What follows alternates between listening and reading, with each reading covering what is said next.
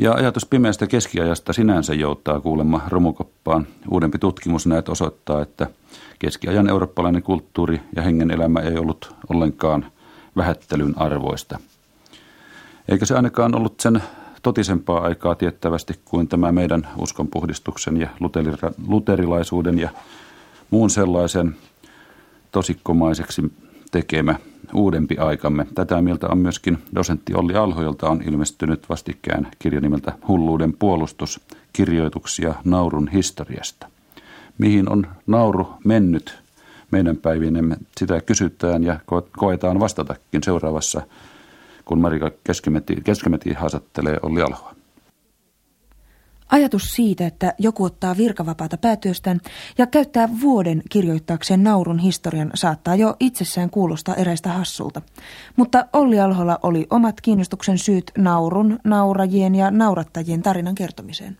Silloin se henkilökohtainen historia, että mä aikanaan 60-luvun lopulla onnellisen sattuman kautta jouduin osaksi sitä ryhmää, joka teki televisiolle Ilkamat-ohjelmaa. Se oli mulle itselleni suuri elämys ja, ja musta oli tavattoman jännittävää voida toteuttaa semmoisia asioita itsessäni, jotka oli vaan ilmeisesti odottaneet vuoroaan jossain mun tiedostamattomassa, niin toisin mä keksin vitsejä ja televisio-gägejä ja, ja hullunkurisia tilanteita. Ja sain sitten seurata toisaalta huippuammattilaisten työtä. Mä myöhemmin jatkoin sitten näiden videoohjelmien ja, ja sketsien tekemistä aika pitkään. Ja kun käytännössä toisena tekee komiikkaa, niin silloin silloin munlaisille ihmisille syntyy sellainen teoreettinen mielenkiinto, että mistä se on kysymys. Ja tämän kirjan juuret on siellä 70-luvun vaihteessa, mutta tämä kirja nyt sitten kuitenkin on tehty yhdessä vuodessa tutkittu ja kirjoitettu ja varmaan tämä vuoden raamit näkyy siinä. Mutta tämä on sillä tämmöinen tausta kuitenkin. Eli sulla varmaan on hajua siitä, millä nykypäivän ihminen nauraa. No mulla on hajua siitä, mutta niinpä on kaikilla muillakin, kuulijoillakin, koska, koska tämä nykypäivän nauru on niin yhteistä ja jaettua.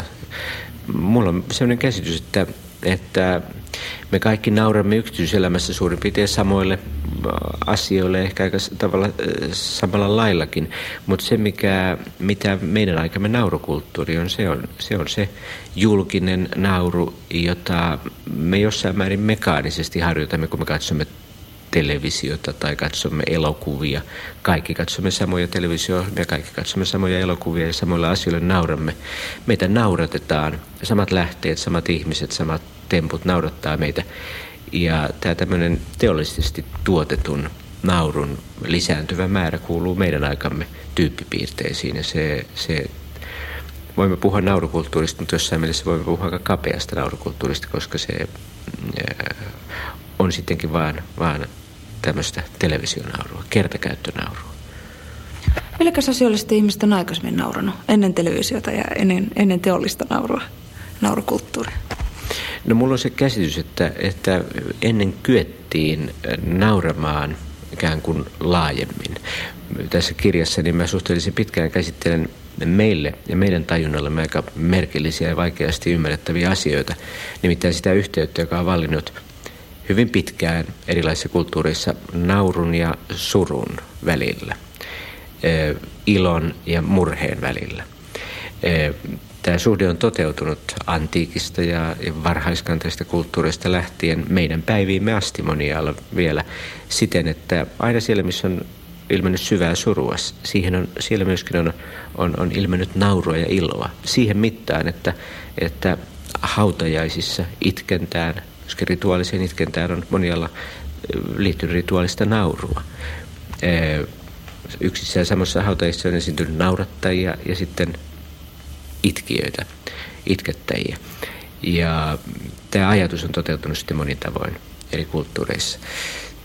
Me emme enää nau, käytä naurua tällä lailla. Meidän psyykkinen ekonomia, me ei näytä vaativan tämmöistä tasapainoa. Kulttuuri on tässä mielessä, että meidän kulttuurimme on vakavoitunut ja, ja painottuu vakavaan. Me käsitämme asian niin, että siellä missä on vakavaa, vakava voidaan nähdä riittävän. Vakava ei välttämättä vaadi vastapainokseen omaa parodiaansa tai sitä, että tämä vakava käännetään päälailleen. Tämä kuulostaa meidän aikamme ihmisiltä, ihmisistä hiukan omituiselta. Ne, jotka harrastaa teatteria, on nähneet kreikkalaisia draamoja, tragedioita, ehkä yllättyy saadessaan kuulla, että jos kreikkalaiseen tragediaan, niihinkin, joita nyt tänä päivänä pidämme kreikkalaisen tragedian parhaan esimerkkejä, niihin aina liittyy tämmöinen viimeinen neljäs näytös, jossa, jossa kaikki se, mitä tragediassa oli, oli esitetty traagisessa, kohtalonomaisessa, juhlavassa ja ylevässä sävyssä, kaikki se yhtäkkiä käännettiin päälailleen. Sitä tehtiin hyvin raakaa pilkkaa. tragediaa seurasi sen komediallinen versio heti perään. Tämäkin heijastaa jonkinlaista välttämätö, väl, välttämättömyyttä, että suru ja murhe on, on tasapainotettava.